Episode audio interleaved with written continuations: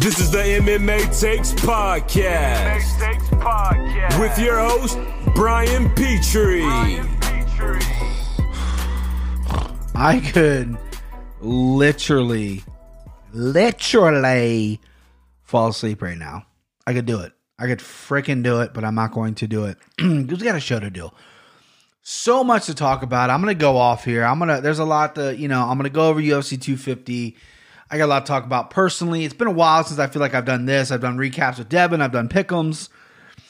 Didn't think I was gonna be able to get to do one tonight. Um, it's Wednesday. I wanted to put one out Sunday, busy. Wanted to put one out Monday, busy. Tuesday, busy. And so today, even more busy, but I was like, I gotta carve out some time. So right now, my bones are crying, my muscles are aching. I can barely keep my eyes open, but drinking some caffeine. Been drinking caffeine all day. Gotta get pumped up. We got a show to do. A lot to talk about. We're gonna get into. If you can just bear with me in the beginning here, I'm gonna weave through some just some bullshit. Right? You can fast forward, whatever. I don't give a shit. Uh, UFC 250. We're gonna go over that. a lot of good things. A lot of things to talk about. Uh, we're gonna go over the Fight Island uh, where they announce where it's at. We're gonna go over that. The fights they have announced for July 11th, which is fucking insane. We're gonna go over all the fighters that have a problem with the money. My thoughts on that. How they they're not getting paid. So we got a lot to go over. We got a lot to go over. First and foremost, the reason I'm so tired, my my uh my beautiful daughter turns 3 Saturday. Family is coming into town. The wife and I um for her birthday, her birthday was June 2nd. She wanted like this credenza. I think I brought it up on the podcast, whatever. we uh so that came yesterday. So yesterday I had to take off work, got a new dishwasher installed. The guys did not know what they were doing. I don't think. No power to it, right? Um, everything else works but the dishwasher. They came back. They said it was an electrical issue. So now I probably got to fucking uh, hire a goddamn electrician to figure out what's wrong. I don't fucking know. Anyway, um, so I had that, and then I got the giant credenza dropped off. It was about 250 pounds. I was uh literally, you know, I work in a delivery, work for a delivery company. Most people know what I do. I'm not going to name it though. And the rival delivery company was the one that dropped us off. And so I'm putting my dog outside. I see him back in my driveway. I put my dog outside. I'm ready to go out there and help him. I know it's a heavy piece, right? I'm going to go help him, at least bring it to my door. I'm not, I'm not going to ask the guy to come inside, but you know, drop it off at the door. This dude drops it in front of my car, right? My car is backed all the way up my driveway. He drops it off right in my car and he fucking peeled out before, I mean, he took off because he knew, like, oh, I'm not even going to make it to the garage. I'm going to put it in front of this guy's car. So I had to fucking carry that thing in. It's heavy, it's taller than me. Drug it up my steps to put it together. Wife and I put it together. Last night was up late putting that together. Today worked, got home, got the new TV, got a sweet new TV, OLED display. Um, I found out. Uh, I've been telling people. I've been living a lie, guys. I told everybody I had a 65 inch TV. The wife was measuring the TV for this TV stand credenza that was going, you know, in front of the like, you know, underneath the TV. It's on the mount, and I've been telling people it's fucking uh 65 inches right? It was a cheaper tv i bought you know i got I, actually my parents bought it for me for a christmas gift like a housewarming gift many years ago. Um so i was i was looking to upgrade anyway but you know and then so she goes no i don't think that's 65 because i measured the width of it it's only 49 i was like no no you got to measure diagonally. That's that's screen size. Measure diagonally 55 inches. It's 55 i've been living a lie. I've been telling people it's 65 so I, I immediately was like, fuck it. I'm going to go buy a goddamn 75 inch TV. You know what I mean? I'm going to go buy the biggest one they got.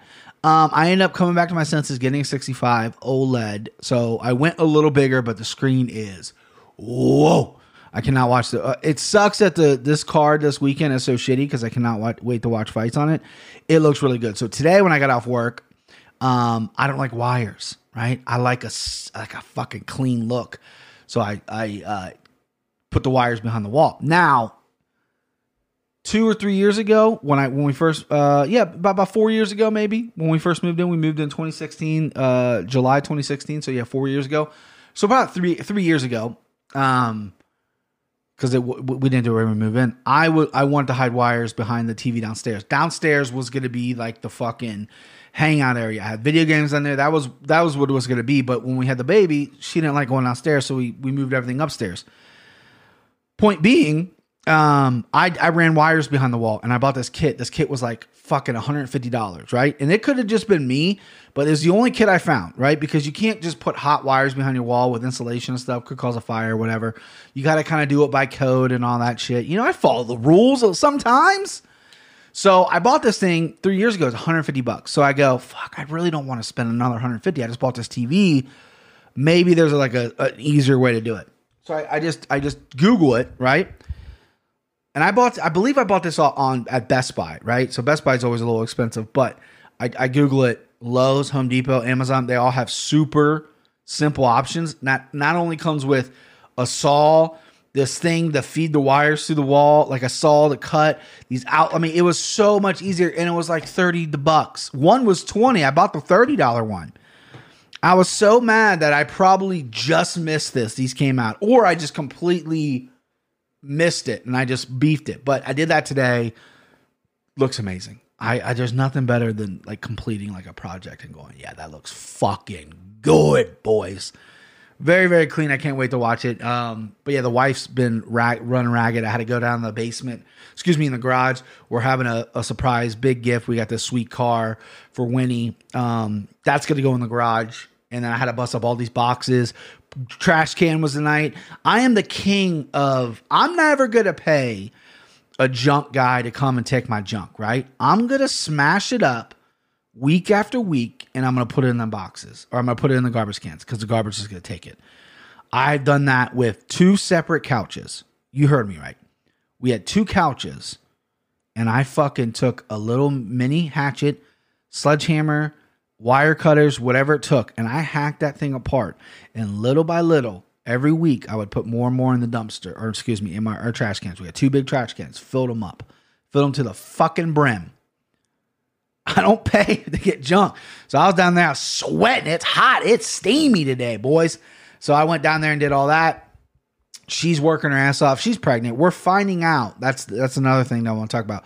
We're finding out the sex of the baby tomorrow. So we have Winnie's birthday party Saturday. She's doing a million things. She's back at work now. I'm working this whole week. In-laws are coming in tomorrow. We're finding out the sex of our new unborn baby. I'll obviously let you know what it is pause right now. Pause this. Think in your head. Uh, sound of my voice. Is it going to be a boy or a girl? I already have a girl. Um, I dreamt a couple weeks ago, a couple months ago, whenever we found out, a month ago, uh, I dreamt that we were having a boy multiple times. This week, I dreamt we are having a girl. If you if you ask me, today was the only day where I was like, man, I think I kind of want a boy, right? I don't, I really don't have a preference, and I know that's such a cop out. Everyone, every guy wants a boy. I was just such a problem, and I feel like I'm gonna project because I I didn't really I'm I'm successful enough, right? I I, got kind of got to bust my hump five days a week in in a pretty physically demanding job that I had to work 13 years to kind of get where I'm at. Um, and I, and I'm not a dumb guy, but I, I really botched high school, right? I really botched it. I went to college, did better in college, but I was already so far in deep, and I just wanted to make money and yada yada. So I'm gonna project my insecurities probably on my son. I think I think I might be a little harder on my son. So I kind of want a girl, and I think the bond between two sisters, like Winnie having a sister, is so beautiful. Like I just love that relationship. But again, today was the first day where I kind of sat back when I was at work, and I'm like, man, it'd be pretty sweet to have a boy, right? You know? But again i, I really don't know uh, what we're gonna have. I, I feel like it's a boy a lot of people are picking boy. My mom stead set steadfast is like it's a fucking girl. The only thing you can take from that is a little, little wise tale is like you know if, if you there's like a checklist of like baby showers to do. Is it a heart rate? Are you sick? Are you this? One means boy one means girl. Erica had with my wife with Winnie had a great pregnancy right? Was very rarely sick had some cramps, had some dings, her feet swelled up. This one, she's constantly nauseous. It's a little different this time around. So maybe that's a different kind of pregnancy, different kind of boy, whatever. And if it is a boy, he's probably fucking shit up in her stomach right now because that's what I do. I just fuck shit up, and uh, it is what it is. But I'm very excited to find out uh, about the new baby tomorrow. So I think that's it. I think there's probably a bunch of things I want to get covered. I'm gonna be a little scatterbrained for this one. Again, I'm chugging fucking caffeine right now, trying to stay awake. Try, it's eight o'clock. It's eight o'clock on the East Coast right now. Eight o'clock at night, and I'm gonna be out within the next fucking two hours. Um, but uh, I'm excited because the earlier I go to bed, the earlier tomorrow comes. I get to find out. But uh, I'm, I'm gonna be a little scatterbrained, so bear with me here. You know, try my best try my best, but this is an MMA podcast, right? This isn't Brian's fucking life podcast. Well, it could be. I could have a Brian's life podcast. I don't know how many listeners I get, but I could have a Brian's life podcast. Um, let's get to 250, right? Ooh. So when this card was originally released, there was four fights on it, right? Nunes, Felicia was the main event, and there was like four or five fights. It was trash. It, it was bad on paper, this card I thought was probably like maybe like a B minus, right? It really filled out. There's some really interesting fights. Um, I think it delivered. The 135ers fucking showed out. And uh, before we jump into the card, obviously we did the pick 'em, Devin and I, and you guys probably want to know, you know, who won the pick 'em. Well, I did.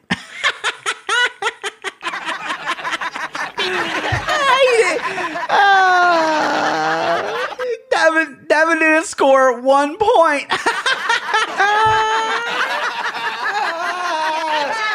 Uh, he didn't score a fucking point. Not one. Not one. I went 93 on my picks. He didn't get one fight right and score a point. Woo! Let's go. Uh he I pissed him off so much, and when he listens to that, he's gonna be a little mad about it. But listen, I fucking took him down. It was seven to zero. I fucking smoked him. I was on fire. I'm on fire. I won a lot of money. I won a lot of money this weekend. And listen, I want I had this written down here. I have it underlined before we get in all the fights and all the technical stuff. The reason I'm the best gambler it is is it is not because I pick winners. I go nine and three, right? I love this sport. I was on vacation last week. I had a ton of time to study. It's very, very confident in my picks. Um, but the reason I'm the best gambler, right, is so I put money in to an account, right? And it's it's a little gauche to talk about money, right? Tim and Devin really want me. I post uh, my winnings online because I felt like I was subliminally attacked, saying like, "Oh, these guys, this guy's talking about winning on his money. Does he really win on his money, or, or winning these fights? Does he actually gamble? Whatever." So I post um, the past two weeks I have, and I have I can go into FanDuel and, and and pull up all the sheets. I mean, I bet every weekend. Um, but I black out what I'm what I'm betting. Right? There's a reason that gamblers, handicappers, whatever they call them, units because like it's a little gauche to talk about you know how much you're you're rolling in. It it shouldn't matter. Devin and tim really want to know right? So i'm i'm letting them hang right there. However let's just say i put in one unit whatever that unit may be for me right? One met, uh, one bet essentially. So i put in one bet. I, maybe two. I think i put in about two units. Two units to start off with maybe like a month and a half ago. Right when this thing started right when mma started getting back I times that by 10. I fucking times it by 10. I've been on such a tear. But the reason I'm such a good gambler is I got all this money sitting there, right? And and instead of going, "Oh, I can times that by 10 again." Or I can times that by two. And then you start losing money, then you're maybe back where you started when you were up, right? It's a little bit of an addiction. People can't walk away. I walked the fuck away. Took all the money out of my account except my initial deposit. Because if I fucking do it, if I did it before, I can do it again. And this weekend, this terrible card this weekend, I'm not going to bet, right? My my daughter's birthday is Saturday. I'm probably going to watch the fights late Saturday night. I think they start a little early. Not really sure when we're going to wrap up with the party. Her she comes first. So I'll definitely watch the fights later on in the night. I think the main card probably starts at 8. Um, but I'm not betting, right? There's no fights that in, entice me. So I go, this is a perfect time. You're coming off of here. Take all the money out except what you started with.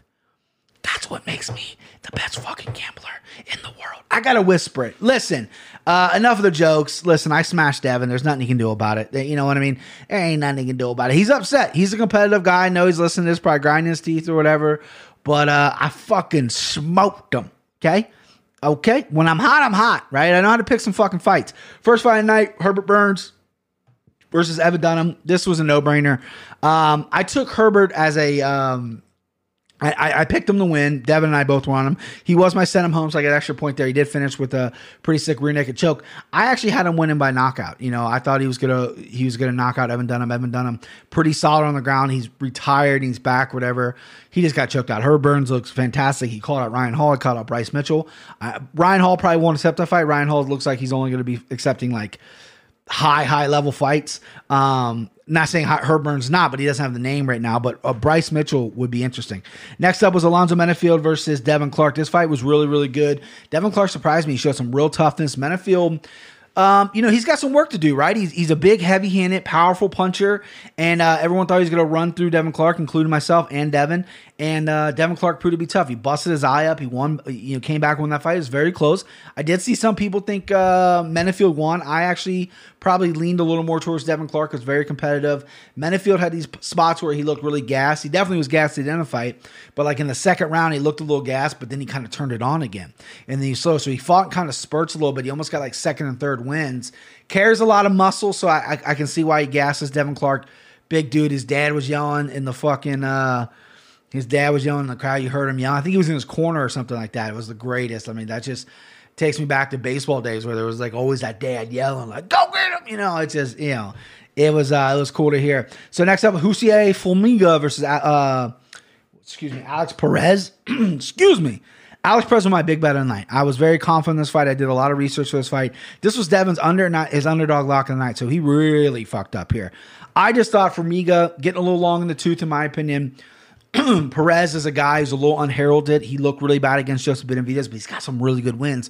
He's got some really good skills, right? He is good on the ground. He is he, his stand up is really really good, and his leg kicks were phenomenal. He stopped this fight basically by leg kicks. I know it was probably like a TKO, but it all got set up by the leg kicks. Formiga's leg was fucked. Formiga's a beast on the ground. I said on the podcast. Floors lava Perez. He kind of when Formiga flopped to his back, Perez maybe inter, you know, he is good on the ground, so he, he maybe like entertained it for a little bit, but then he, and he backed away. His fight IQ is rising. This kid is really, really talented at 125. He was my biggest bet of the night. Um, I won more on my parlay that I hit. I hit a two fight parlay, but um, this was like my big, big bet. This is, uh, you know, he was a minus 130 favorite. I have him written down as a minus 135. He was 130 when I got him on FanDuel. And uh, yeah, that was, I was just so supremely confident in that pick. And um, you know, he was a small enough favorite that you can actually turn a profit if you put some money down. And and Daddy did, boys. Daddy did. Next up, we had uh, Charles Byrd versus Makhachev I went opposite Devin here just because Devin liked Charles Byrd. He thought he was uh, you know, uh, you know, just a more seasoned guy. Listen, he's fought some really tough guys. Mackey looked really bad in his debut. He's missed weight at 170. Um, he looked beefed up. He looked jacked at 185. I don't think this guy should ever go down to one uh, 170 again. He did his classic real pity pat punches, worked the body, worked the body, and basically knocked out Charles Byrd. You know, off a shot that no one really kind of saw coming. It looked like Byrd just kind of collapsed a little bit. Has had a chin problem, Charles Byrd, that is. Mackey does have some decent boxing. Looked like he has some good grappling. I was questioning the grasping, uh, grappling aspect of him. Charles Byrd can wrestle. Charles Byrd does have a lot of submissions.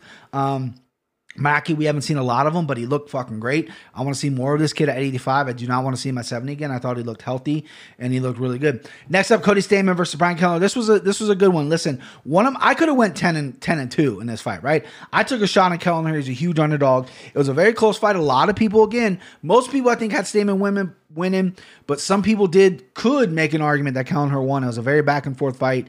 Uh, Stamann fighting after losing his fucking 18 year old brother a week ago or a couple days before, whatever it was. Joe Rogan's post fight uh, interview, fucking, they both were crying. Sad stuff, but Stamann looked really good at 145. You didn't have to cut that weight. Both these guys are 135ers, obviously. Uh, he didn't wrestle. You know, Stamann wrestled a little bit um, towards the end of the fight, like a couple takedowns, but he stood up with with uh, Kelleher, which is impressive because Kelleher just looked really good a week ago, and or not a week ago, but felt like a week ago. Uh, the last event um, against Hunter Azure looked really good. So uh, yeah, Cody Stamann is is a solid dude, really good record. Has fought a lot of people, has gotten some weird decisions uh, on him, but uh, his stand up looked really good. He doesn't obviously have big big power. His technique looked good. Um, maybe at 135, mix everything in. You don't have to be a knockout puncher You just have to mix everything in really, really well. He's always going to have that wrestling to lean on. His submission skills, I mean, they're not, I don't think they're world class or anything. I think his wrestling staying on top in, in, ground and pound, a little bit of uh, stand up, but his stand up, has come a long way. I was, uh, I was pressed at it. All right. So I have it written down here. Anthony Ivy was supposed to fight Gerald Meerschaert, right? Um, we both picked Meerschaert. So this is another, this is another thing I'm to throw Devin on the bus for we uh, you know and then ian heinisch and i think i even said on the podcast um that uh we, I said on the podcast that I was going to pick Meerschaert anyway, right? We all have a change of heart. We all have a change of heart. When Heinisch got rebooked because his cornerman took another test, he he did not have COVID. So they rebooked, not rebooked it, but just basically was like, all right, Heinisch is back in. Anthony Ivy, I believe, is fighting this weekend or maybe next weekend. Um, I text Devin. Devin texted me actually. He was like, oh, I'm, I'm, questioning all my picks. I was like, oh, by the way, I want to take Heinisch just to go opposite you. Let's let's create some action. He called a foul. He said, no way, can't do it. So I stuck with Meerschaert. Um, it was it was an even fight on paper. I mean, I, I had no problem picking Meerschaert. I, again, I if Devin would have went the opposite way, I would have went the opposite way of him. Uh, Ian looked good. Ian, I again a guy I'm not in love with. I think he's very basic. I think he's gonna have some problems with some with some real big guys in that division. Meerschaert, you know, I can't get a read on this guy. You know, sometimes he can take some big shots, sometimes he he folds a little bit. Uh, really good on the ground, really scrappy. Wants to get back in there. He's a he's a vet of vets. I mean, he's got like 50 fucking fights. Um, Heinisch is booked again against Brendan Allen in like a week or two, so that's pretty cool. He's doing a quick turnaround. Um, I'm just not overly impressed with Heinisch. It was a nice finish. Yeah, you, you finish Meerschaert and everything. He's on a nice little win streak. Meerschaert's got some good wins. But yeah, I just it wasn't blown away by him. Um, he, you know, I don't know. Maybe it's just his losses are kind of ugly. But yeah, so I'm gonna call a little flagrant. I probably really could have won 11 to one on this card. The only true fight that I fucking lost, in my opinion, was the Menifield one. Um, I took a shot on Kelleher, and I took, you know, and I want to switch to Heinisch. So my record should be a lot better, but all these fucking rules getting thrown at me, whatever. All right, next up, Alex Caceres versus Chase Hooper. This was an easy underdog pick. I should have bet this fight. I did not. I was more, or actually, excuse me, I did bet this fight in a parlay. I should have done it straight up. I should have had this more ways. I had this fight with um with Sean O'Malley. I love Sugar. We'll get to Sugar's fight. But you can't make any money when the guy's 500, minus 500, right? Even if you put $1,200 down, you're only going to win 250 or whatever it is, or some crazy, you know, number. So I had to tag him with something. I tagged him with uh Caceres, who was should have been my underdog lock. I, I flirted with Kellen Kelleher just because of the number. I kind of got number hungry there. But Caceres was, I thought, without a doubt, going to be Chase Hooper. Chase Hooper's not ready for this level. He's got a long way to go. He's 20. Um, he got rocked every which way. He didn't really know what he's doing. All he knew was, I want to march forward. Even when it went to the ground, Caceres looked like he was okay. He looked like he was a stronger guy. Um, so if, if I was if I was in Chase Hooper's camp, I would maybe tell him to go to different camp, maybe go to, but I would definitely do some strength training. I don't think the guy should be fighting at featherweight. I think he should probably be, he's tall, so maybe up at 155, add some muscle, obviously add some striking. Striking will be important. Striking defense will probably be more important, but also wrestling, right? You got to get to the fight to the ground, right? I know it's MMA, everyone wants to train everything. Put some size on you and really, and really practice your takedowns because you're not going to get many sloppy takedowns just marching forward, taking shots. Your career is going to be over by the time you're 30. So keep working on the stand up, but also really, really work that wrestling and, and add some size too. Caceres, again, journeyman fighter. He's been around forever, look good. Um, I'm glad I put him in there, but this was crazy. He was a plus 140 against Hooper. I know Hooper, everyone loves him. He's a fun kid that loves M&Ms. He's Ben Askren's son, all this shit. You know, he's 20, you know, he's likable. Fuck off, right? He shouldn't have been a minus 170. I think I even saw him as a high as minus 190. He's almost a two to one favorite fuck out of here. I don't know what Vegas was thinking when they made that line. That is crazy. That was basically giving people away money. I'm only mad, even though I had a really good night gambling. I'm only mad that um something cut out there. Sorry. I'm only mad that uh I didn't put more on Caceres. I did I did bet him. I did tie him with O'Malley, but I'm I'm a little upset there. All right, so listen, the the 135ers fucking stole the show, right? I mean, they absolutely stole the show. So we'll get to the one fight before we get to the 35ers.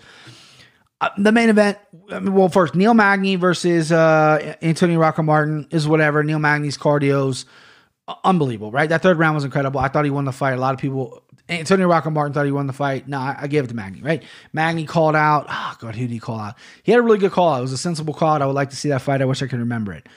I don't wish I could remember that fight though. Wasn't the greatest fight. Main event time. Amanda Nunes, Felicia Spencer. Listen, Amanda Nunes is the best in the world. She's unbelievable. We'll re- we'll circle back to Amanda Nunes because Devin and Tim have some disparaging things to say about her, as well as as well as other people on Twitter. So we'll circle back to that topic. But the main event, it is what it was. It wasn't my main event. Let's just put it that way. It wasn't my main event. Um, but Nunes did what she did. She dominated Felicia Spencer.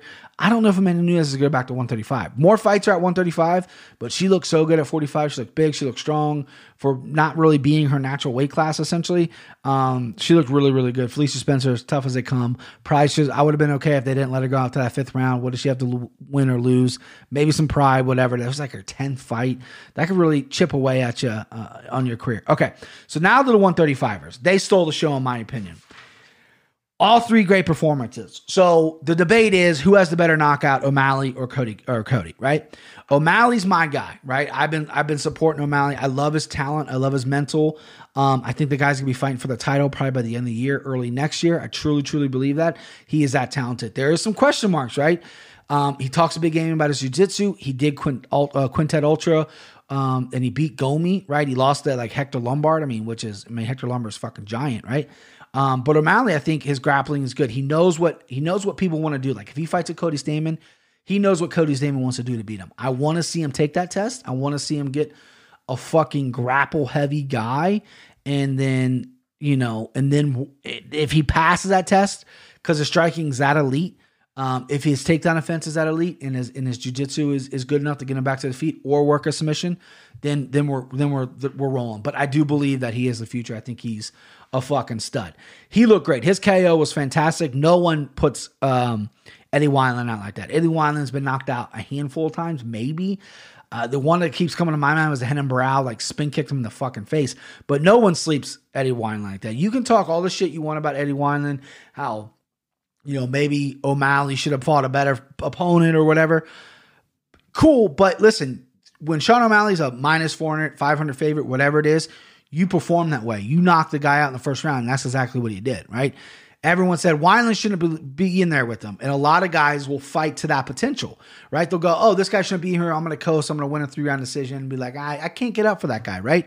Sean O'Malley went out there and took him out in the first round. Said, this guy doesn't belong with me, right? Amazing, amazing knockout, amazing performance. Cody Garbrandt, another great performance. Cody Garbrandt's one of those sneaky, fucking terrific fighters. He's so, so good that people forget that – how good he is because he got knocked out by three times in a row. And I'm the one that I forget too. If he can get his mental under control, if he can get that patience, he is lights out. He was confusing Assunção in those exchanges. I don't think this is a hot take. I don't think Cody has that bad of a chin. I think he has a bad defense, right? All those shots he gets hit with is when his hands are down and his chin's exposed. He's never been put like to sleep. He's been rocked multiple times. His eyes go back in his head and he can't regain his, his balance. And, you know, he's rocked, but he's never been like flatline like Eddie Wineland. Um, Assunção's no fucking punk. A Assunção's really good. He's been knocked out once by once by Erik Koch, right? Years ago, right? Is that what happened? I, I think Marlon maybe hurt him with a punch, but Essentially, I know he's getting a little older in age, but he's he's no joke. Cody's back was against the wall, literally, and then fucking with that sweet buzzer knockout. Sean's my guy, Sugar's my guy, but Cody to me had the better knockout. It was against a better opponent.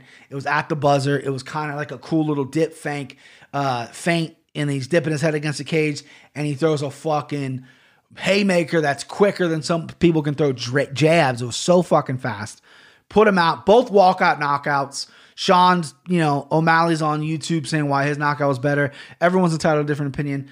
Uh, I love O'Malley, but Cody to me had the better knockout. But the best performance by far was Aljamain Sterling. This fucking guy um, looks so good against an elite elite 135. I mean, Cody Sandhagen arguably could fight be fighting Petr Yan next month, and no one would say shit about it, right? Um, unbelievable kid, right? Sandhagen. But Aljo came out aggressive, walked him down, short octagon, didn't let him use his legs, do some kicks, do whatever, took him down. A Assunção had Sandhagen's back. Sandhagen got a little comfortable on the ground. Aljo's a little different when he's on your back, right? This guy, if he gets your back, I know his nickname's like the human backpack or something. This dude will fucking take your neck. He had his neck. He rolled out, got his neck again. It was a wrap. He tapped and then kind of passed out a little bit. It was kind of a weird thing but super impressed with with with Aljamain. by far the the best performance of the night. That was a fight everyone was looking forward to. Everyone thought that might have been that was the people's main event. Aljo should be. I mean, listen, no one thinks Aldo should be fighting Yan. It is what it is. Let's we'll move past it. If Aldo wins, I'd be really interested to see how Aljo fights. Aljo fights against Aldo because Aldo's really hard to hold down. Not many people have been able to take him down. They've been able to drop him, right, and then get on top of him. And I've seen people take him down when he's like a little bit tired. But like him at 135, like he's you know big strong dude. I don't know about, you know, I'm really interested in seeing what Aljo can do. And then if Yan wins, Yan um, has been for some takedowns himself. He's a good boxer, but I have, we don't haven't seen much of him on the ground. I mean, listen, I think if Aljo and Yan fight, I'm leaning Aljo. I think Aljo can take him down and really fucking cause problems for Yan there, Jan Blachowicz. Now, let me address something. Okay, hang on. All right. So Devin brought this up on the Pick'em podcast, right? He said, uh, I thought you don't pick against your guys. I thought uh, uh, Sandhagen was your guy. Now, listen, he was right. I made Corey Sandhagen my guy. Um, after the Sunset win, him and Sadiq Yusuff both became my guys on a podcast whenever that happened, whenever I put it out. I don't fucking know. However, I'm admitting as a man that I maybe prematurely did that, right? So if you're first listening, I have a list of my guys, guys I, I have undying loyalty to. I don't bet against them. I don't say a bad word about them. I'm maybe a little biased towards them. Maybe I don't see rationally when it comes to them, but they're my guys, right? Um, it's a long list, not that long of a list. I can name them off the top of my head if you want, but we're not going to do that. Corey Sandhagen and Sadiq Yusuff were the most recent additions a couple months ago. It's really hard to get on the list. The requirements for the list is I got to pick you, and you can't be a champion yet because I, I can't just make a, a, champion my guy. I don't want, I'm not a bandwagon guy. I want to be able to like create these people, right? Not create them. That sounds weird. But like, I want to be like, no, listen, I saw this dude. Yeah, I want, I'm, I want to fucking brag. Is what it is. I want to be the big dick swinging and be like, oh, dude, I saw that guy fight like fucking ten years ago. He's, I told you he's gonna be champion. I want to be one of those assholes. So I really like Corey uh, Sandhagen's talent. His talent is undeniable. He's very, very good. Over the past months since um, this fight was announced, and since I I made him my guy, I've been catching interviews with him right on YouTube, on podcasts, whatever, and I just I just don't like him that much, right? So it not only is my guy list is something like where I think you're talented, you you're going to be awesome you also kind of got to have the mental and you got to i got to like you i got to kind of like what you're putting down i got to relate to you and i just don't see that with sandhagen so to clear it up sandhagen is no longer on my guys list right it was a premature addition by me it's my list i can take him on and off i took him off there's no way he's ever going to come back on I hope he goes wins the championship. I hope he rematches Aljo and wins. Aljo's not one of my guys, but I hope he goes and does all the greatest things in the world and I miss out on the opportunity to be like, you know what? I told you that guy was going to win after Mario Bautista. I knew he was going to, after Mario Bautista fight, I knew he was going to be champion, right? I'm going to miss out on saying that to whoever listens to me, probably my fucking wife, who doesn't care. And she goes, Who? What are you talking about? Leave me alone, crazy. So he's not one of my guys, just to clear that up, because I did bet against him. I did pick against him. And uh, good thing I did because I got it right. Okay. So that was UFC 250. Banger of a card when it comes to um, delivering. Obviously, it wasn't uh, on paper, wasn't like the greatest thing. So last thing for UFC 250 before we move on, a lot of people are questioning Amanda Nunes star power. Okay. Listen, she is without question the greatest female fighter to ever live, right? I originally thought Cyborg was. Cyborg got smashed by Nunes. I would love a rematch. Probably not going to happen. Whatever. Nunes, though, to me, is without question the best female fighter. The other best fighter, pound for pound, everyone loved in, in, in the inner inner circle was Demetrious Johnson, who was not a star power. They put him on free TV a lot. They traded his ass, right? One of the best fighters in the world. They traded him the ONE FC. Nunes doesn't have star power. I'm not going to argue that she has star power. What I am going to argue against is she's Michael Jordan isk playing It's like if Michael Jordan started playing in like high school. Like Michael Jordan, prime Michael Jordan, let's say 95, 96 maybe, or let's go 92, 93. 92, 93 Michael Jordan going to high school and playing. She's that much better than everybody that no one wants to pony up money to watch her squash these people. So it's not her fault that there's not enough talent out there. They don't even have a 145 ranking on the UFC's website. 145 female, there's no ranking. Felicia Spencer was the fucking only one who wins. They wanted Megan Anderson, but Megan Anderson lost to Felicia Spencer. Megan's probably going to get the next shot next year, whenever she can win another fight. She's six foot. She's an Aussie. She's got tattoos. She shows her ass and titties on fucking on Instagram. You know, she's marketable a little bit, but Amanda Nunes would run through her in the first round, or she'd go five rounds and doesn't do another beating. Nunes is incredible, but she has no one to fight. Imagine Conor McGregor fighting just nobodies. A lot of people love Conor McGregor for multiple reasons.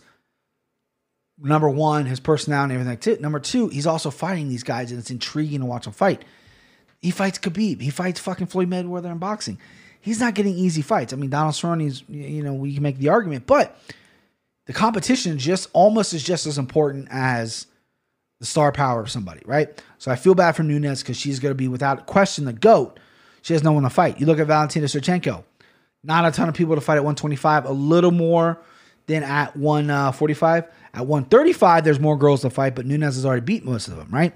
Irene Aldana is an interesting uh, thing, but there's rumors that Nunes doesn't even want to go back to 45 or 35, excuse me. 115 stacked with women, right? Just one of those things where, like, I don't think she's the biggest star in the world. The reason the UFC is trying to shove her down our throat is because she's that good. Watch greatness. We're going to go back when women's MMA takes that leap and they keep le- leaping. And the girls that are wrestling in high school right now and the, the young girls that are fucking training jujitsu and kickboxing, when they become when they become fighters, they're going to be complete packages. And uh, they're all going to look on Amanda Nunes and be like, she was the fucking greatest of all time. Amanda Nunes makes people forget about Ronda Rousey. Amanda Nunes makes people forget about Cyborg. You know what I mean? So her star power obviously isn't to carry a pay per view without question. I'm not going to argue that, but you got to give her some better competition. So it's not her fault, and she's doing what she's doing, and she's looking fucking impressive. Yeah, I would have liked to see her finish Felicia Spencer, but Felicia Spencer's fucking tough. What are you do? She fucked her up. She 10-8 almost every round, in my opinion. I think there was maybe one round when she did 10-8. She completely fucking dominated. And I felt like the fifth round, she maybe even felt bad for her because they went to the ground and she just kind of let her I got this fight won. I want to prove I can go five rounds, and I feel bad for kicking the shit out of you the whole time. So a lot of people are questioning. I know Devin uh, doesn't have anything nice to say about Nunes. Tim, same way, doesn't think she's a star. A lot of people on Twitter as well. I'm not arguing that she's a fucking star. She's not a needle mover or whatever Dana says, but she's without question the greatest fighter of all time. And don't come at me with that Valentina shit, right? Nunes beat Valentina twice. Oh, it was at 135, blah, blah. I don't give a shit if it was at 125. Doesn't matter.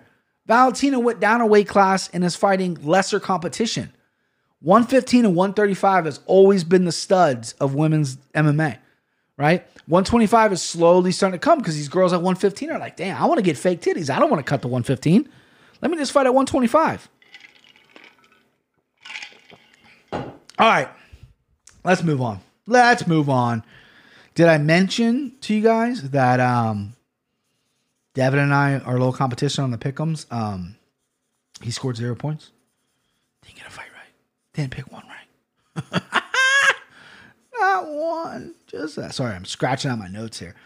I've noticed if I write things down, this is just old. Like I'm, I'm 33, so everything I did in high school, I wrote down. Like I didn't have a laptop or a, a tablet that I brought to high school and took notes with.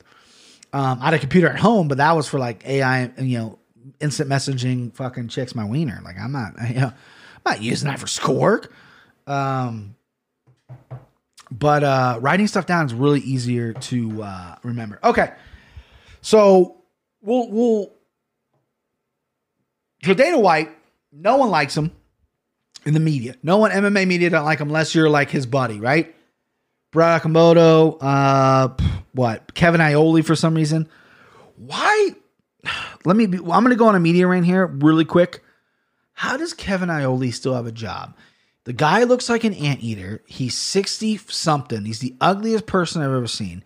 He's negative. He came from boxing. He prefers boxing over MMA, yet he's still getting interviews. He's still getting clicks. He still has a job. He goes on Instagram Live and, like, who's watching this guy? The demographic for MMA is 35 to 18. What 18 to 35 year old is watching Kevin Iole? Like, you know what I mean? Like, no one is. MMA media is dinosaurs. I'm telling you, we need to fucking change it up. And exactly what I said. If you go back, and I wish I fucking would have pulled the clip for this, just because you, you know you can hear me actually say it on the podcast. When the Athletic came out and hired all these fucking dinosaurs of MMA, the Chuck Mindenhalls, the Josh Grosses, the fucking Dan Supps, the fucking uh, Ben Fowlkes, the Chad Dundases. When they hired all these people and they really launched this MMA thing, I'm like, who the fuck? And it's a subscription base. Like you're gonna have me pay for podcast for guys that hate MMA. You're gonna have me pay to read a fucking article. What year is this? What subscription base? You gotta have talent. You gotta have people that you know. A lot of old guys love Mindenhall. I think he's a great writer, right? He's he's not bad, but all the rest of them, who's paying to listen to these guys? And Dana White said, "Guess what? These motherfuckers are start getting laid off too. Wait till they get laid off." And everyone scoffed at him. It Was like, "Dana White, he's coming after the media." The media comes after him, and guess what? They fucking laid him off. The Athletic cut everybody besides like two guys. They fired them all. And all these guys on media are going, oh man, he's one of the best guys I've ever worked with. Oh, you'll land on his fuck off. You're the ones writing articles trying to take money out of the fucking fighter's hands. You're trying to not let him, you're not letting Jacare pay for his mortgage or whatever he's worried about because you keep writing nonsense. I want to see media be like, you know, have some fucking credibility in here. That's the thing is like, I've always said it. Ariel Helwani wanted to be a fucking pro wrestling uh, personality or commentator or whatever, or, uh, behind the scenes interviewer guy, and that failed. So he's like, "Oh, I guess I'll do MMA." People just fall backwards in MMA because they can't do anything else. Guys can't cover uh, NFL because that actually requires journalistic talent to get scoops and all this. These guys fucking stink. They stink and they all got fucking laid off. And guess what? Another website's to launch, another MMA blog or whatever's to launch, and they're to do the same thing that the Athletic did.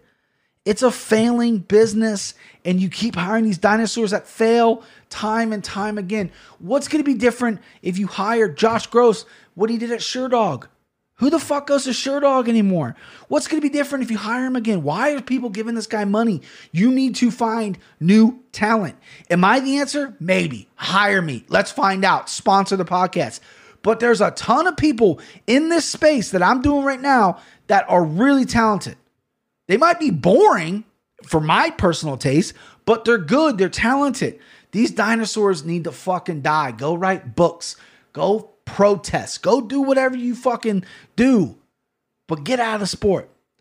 All right, that's my MMA rant. Uh, whatever. Um, listen, if you follow Kevin Iole and you like go to his Instagram, and fucking, uh, this is different. Kevin only works for Yahoo. He doesn't work for the Athletic or didn't work for the Athletic. Been around forever. But if you follow him and you're my age or you listen to this and you go and watch his Instagram live, like, what are you doing? Like, email me, hit me up on Twitter, MMA Takes Podcast on Twitter or Instagram, whatever. Let me know what the fuck's going on because I don't get it. I don't get how he makes a paycheck.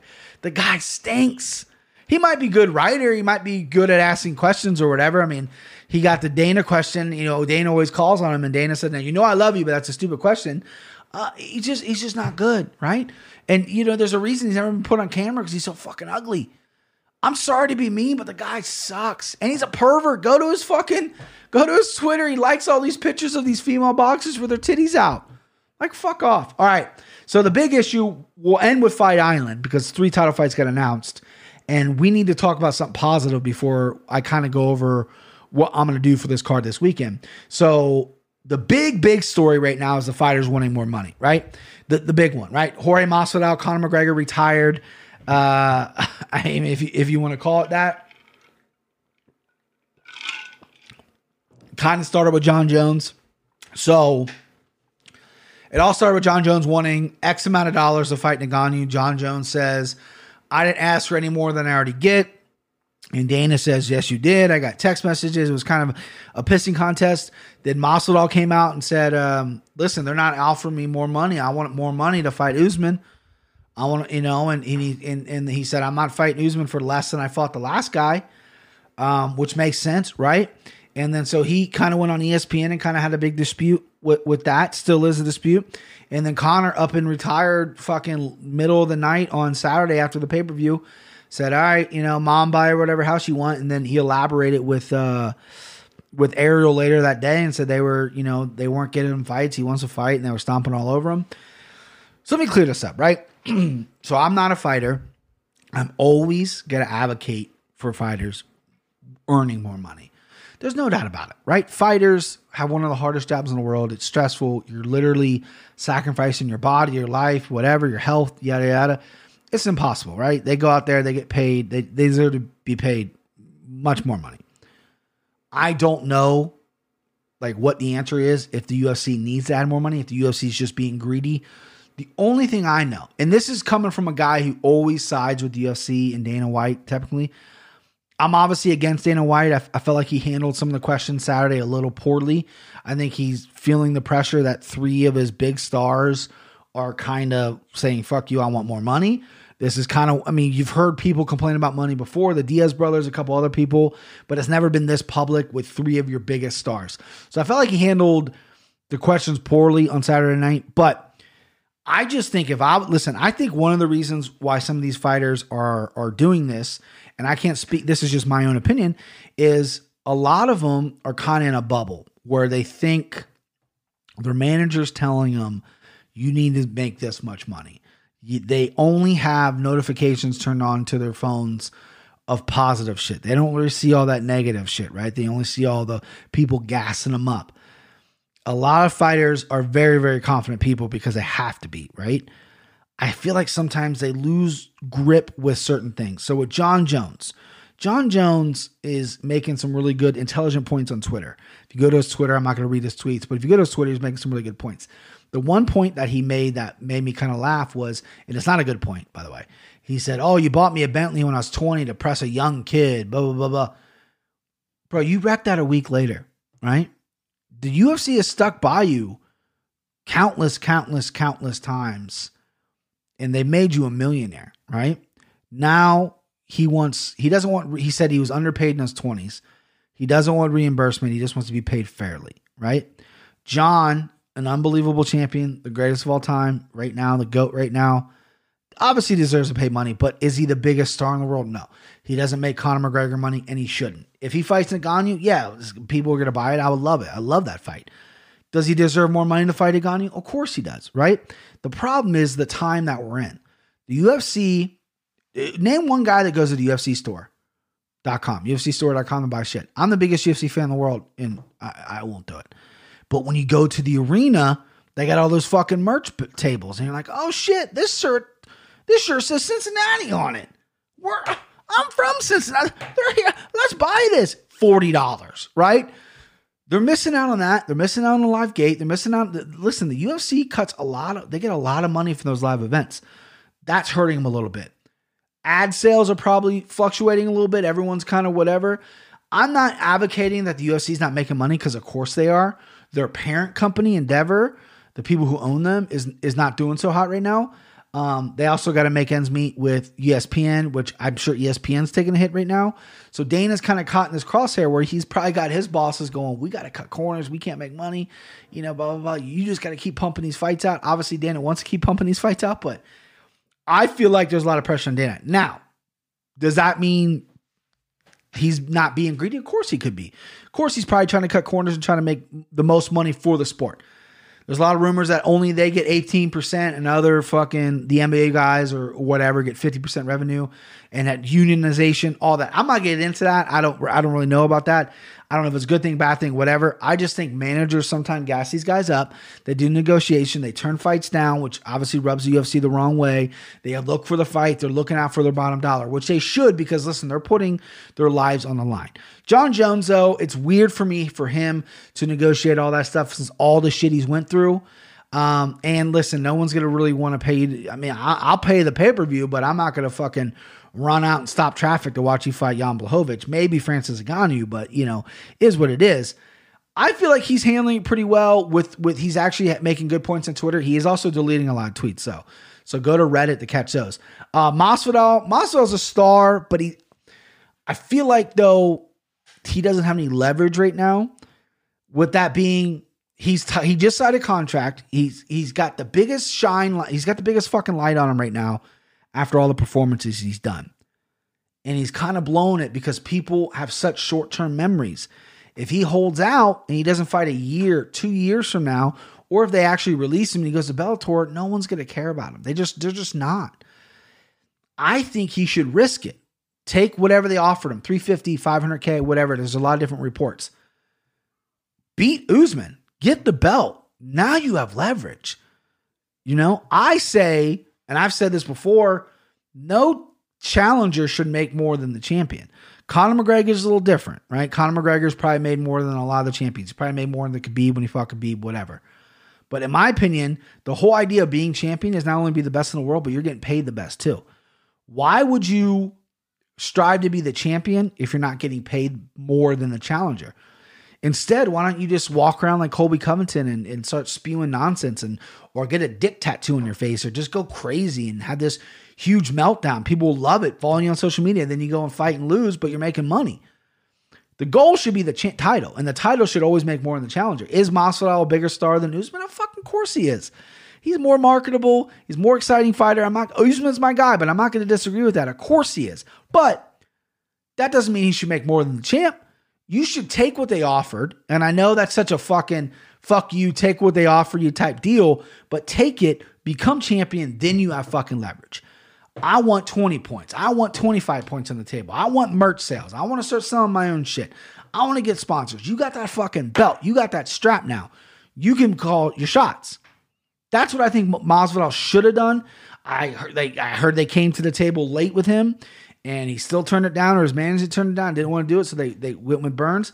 But uh, that's what I would have done if I was Masvidal. I would have said, cut all the bullshit. I'll take 350, I'll take 500, whatever they offered. No points right now. I'm gonna go fucking destroy this guy.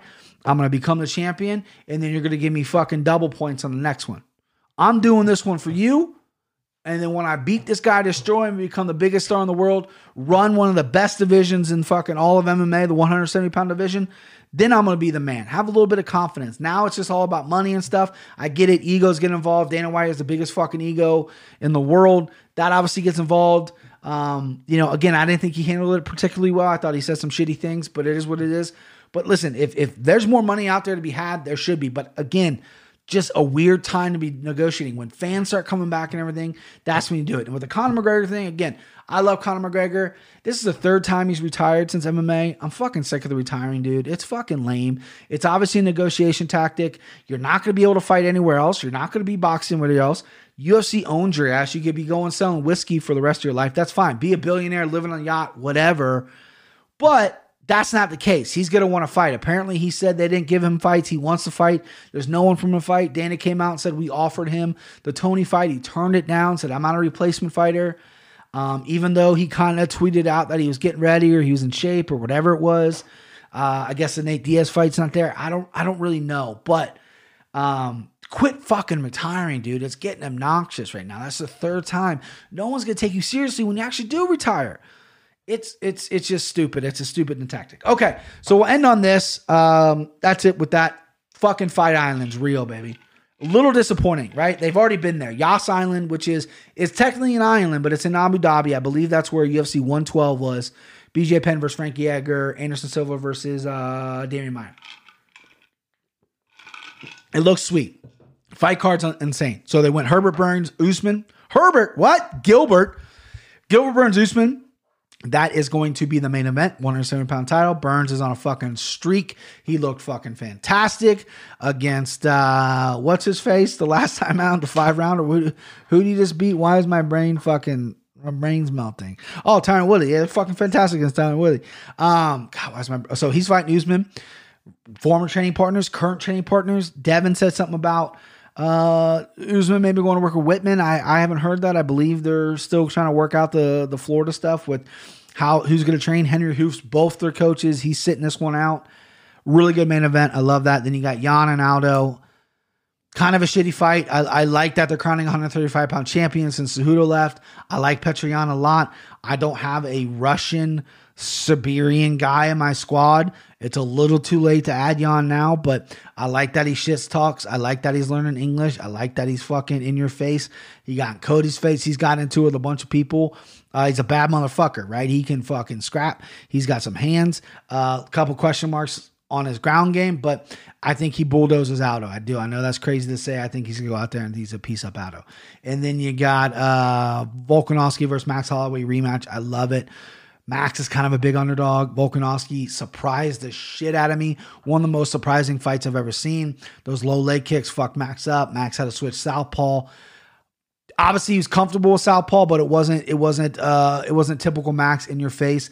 Obviously, he's gonna be working on those leg kicks, but Eugene Bareman and those guys at fucking City Kickboxing are so goddamn good at coming up with game plans. Those low leg kicks are really hard to deal with. They're really hard to, to check. I think Max just needs to kind of press forward, uh, cut the cage off a little more, use a little bit better footwork. Volkanovski uses a lot of footwork. It's going to be a fucking barn burner. Right now, I'm leaning Max because he's such a big underdog, but I think I think I'm sleeping on Volkanovski. Volkanovski. I don't think he He's better, way better than I think he is, is what I'm trying to say. He's way better than I think he is. And if he beats Max Holloway twice, one of the greatest featherweights of all time, if not the greatest, I mean, where does that put him? Right? I love it. I love that fight. And there's there's a couple other fights that got announced for that. Fight Island looks pretty fucking badass. I can't wait. If the UFC flew me out, I'd go. I don't like planes, and that's like a 16 hour plane ride, but I fucking go. And I don't like the heat. It's like 120 degrees there, but it sounds badass. It sounds fucking awesome. It sounds way better than this fucking shit box card that we got this weekend. So UFC Fight Night Ivers Calvillo, uh, not a great main event. Um, there's three fights that I'm kind of interested in: Fili, Jordan, Borg, Merab, Marvin Vettori, Karl Roberson. The rest of these fights, uh, I could care less about if I'm being completely honest with you. So what's going to happen is I'm not going to have enough time this week to record a pick 'em. I'm getting my new camera tomorrow. I think I've told you all about my new camera saga. If not, it's been a fucking ordeal. I'm getting it tomorrow. So what I plan on doing is tomorrow night or maybe Friday do like a little video, put it on the YouTube, put it on the link it up with everything. Up you'll see it, right? Um of me doing kind of a quick pick, right? I'm still going to pick the card. I'll still pick the card like I normally do. I'm going to keep a record. I'll pick every fight in like maybe a five, six minute video. I'll kind of breeze through it and then kind of talk about the fights I want to talk about, which is only those three. The main event stinks, right? This is one of those. These one of those cards. I'm obviously gonna watch it. I love MMA, but that's one of those cards that that's pretty rough. I know we're in fucking uh, goddamn um, a pandemic right now, and they're putting on fights. And I shouldn't be greedy and you know, MMA back in the day was really hard to come by, and we should be happy to have that. I get it, right? I get all that, but this card is rough. Okay, so we're at about an hour. I went a little long. Sorry about that. Listen, MMA Takes Podcast, subscribe on YouTube. Got to get the YouTube numbers up. Got to get every numbers up. MMA Takes Podcast on Twitter. MMA Takes Podcast on Instagram. Bada bing, bada boom. Give me good wishes for my baby tomorrow. I'm going to see her for the first time. I haven't been in the ultrasound yet because of the fucking goddamn whatever, but they're letting me go tomorrow. So that's it. That's the show. Um, again, look out for a video for later this week on my uh, new camera. I'll have a you know HD lights on me. I'll probably look handsome as fuck. Don't try to don't try to hunt me through the screen or do. I don't know. See ya. Woo! Hey pal, do me a favor.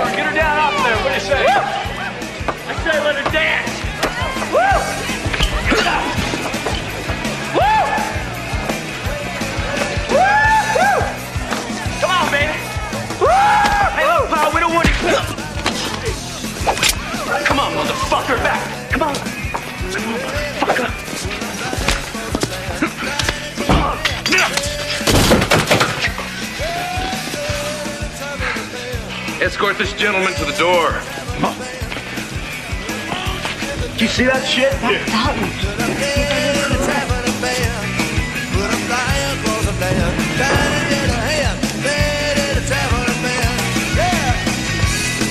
Please that guy. He's good. He's real good. The name is Dalton.